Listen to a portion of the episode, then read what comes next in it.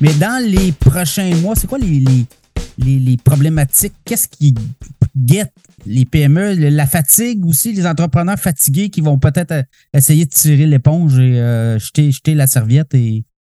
Ben, c'est sûr que la fatigue, ça joue en, ligne de compte. Là. Euh, faire une semaine de huit jours, c'est pas viable. Euh, donc oui, euh, on en a déjà des commentaires de membres qui ont dit là, euh, moi je, suis plus capable, je prends la retraite avant parce que ce rythme-là, je veux pas l'avoir. Il y en a qui qui font qui, qui vendent leur entreprise. Oui, on, on le sent. La, la, pénurie de main d'œuvre, là, on a posé une question assez assez choc. on a demandé à nos membres, ben si la situation reste la même ou s'aggrave, est-ce que ça met votre entreprise? C'est 46% des entreprises, des, dirigeants de PME qui ont dit oui. Là. 6% à, très court terme, moins d'un an. Euh, le reste, la balance de 40% c'est entre 1 et 5 euh, ans. Euh, ben, il y a ça, la fatigue, mais il y a aussi l'entrepreneuriat. Je veux dire, si tu as des enfants qui veulent reprendre la business, puis après ça, ils regardent leurs parents qui, dans les trois dernières années, euh, tous les défis qu'ils ont eu à, affronter, puis ils disent, ben, c'est ça que je veux.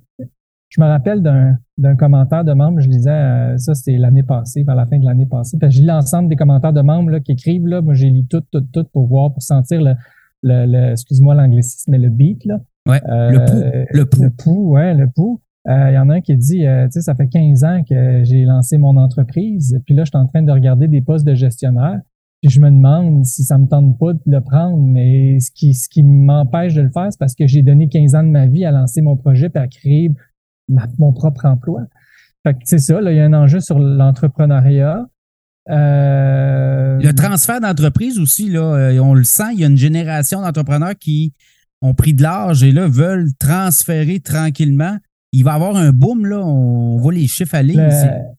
Oui, nous autres, on parlait d'un tsunami. On a fait une recherche là-dessus parce que euh, c'est 70% euh, qui, là, je me rappelle plus exactement, je pense que c'est d'ici 10 ans qu'ils vont prendre leur retraite. Mais au-delà du chiffre, là, quand on la pénurie de main-d'œuvre actuellement, là, euh, le, le, le, faisceau de lumière, c'est comme est sur la personne est sur la pénurie de main-d'œuvre est sur la, scène, puis on voit juste ça. Mais la pyramide des âges est la même pour nos entrepreneurs. Hein?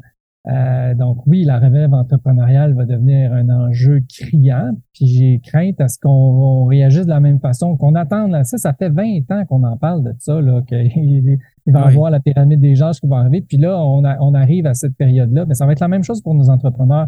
Donc, rendre les transferts plus faciles, plus faciles pour aller chercher du capital, mais plus facile aussi pour vendre à nos enfants. Il y a eu une décision du gouvernement fédéral qui n'est pas appliquée au Québec, donc, nous, on a fait des représentations à la dernière consultation prébudgétaire. Donc, ça, euh, c'est sûr que ça fait partie aussi des priorités euh, de la FCEI. Oui, puis peut-être la main-d'œuvre faciliter aussi l'embauche de personnes âgées qui pourraient ne pas être pénalisées là, de leur part, de leur côté, si on travaille 20-25 heures semaine et on peut garder une prestation sans devoir être pénalisé pour l'impôt. Ça aussi, ça pourrait être intéressant là, de réintégrer d'aller chercher des travailleurs qui seraient disponibles, mais à cause de la fiscalité, se mettre ces lignes de côté et disent bah, ça vaut pas la peine. 100% d'accord. Euh, ça faisait partie aussi de nos demandes prébudgétaires, ça fait partie des demandes des PME. Comment voulez-vous rendre le travail incitatif si, si tu payes plus, tu perds, euh, tu perds au niveau de ta retraite, tu payes plus de taxes? Euh, pas, ça marche pas. Là. Euh, puis quand on regarde la proportion des, des du taux du taux d'emploi du Québec par rapport euh, en Ontario, là, on, on, avait les mêmes pour les, les plus de 60 ans. on parle de dizaines de milliers d'emplois. Euh, donc oui, euh, c'est une des mesures. On, a, on a plusieurs choses qu'on demande au niveau de, la pénurie de main-d'œuvre. On aimerait qu'il y ait un comité d'action gouvernemental. Ils l'ont fait pour la langue française, mettre plein de ministères ensemble, plein de ministres ensemble. On devrait le faire aussi pour la pénurie de main-d'œuvre, puis briser les silos parce qu'il y a plein de programmes, il y a plein de ministères, mais on dirait qu'ils se parlent pas entre eux autres faire atterrir les programmes. Il y a juste 26% des PME qui sont au courant des programmes et services. C'est un peu normal. Tu sais, euh, la moitié des entreprises ont moins de 5 employés. Tu demandes un, employé, tu as 20% de ta production, tu n'as pas. Fait que tu n'as pas le temps de chercher des programmes gouvernementaux. Tu éteins des feux sur le plancher de ton entreprise. Euh, ben, l'immigration, l'automatisation. Il faut faire atterrir l'automatisation en entreprise.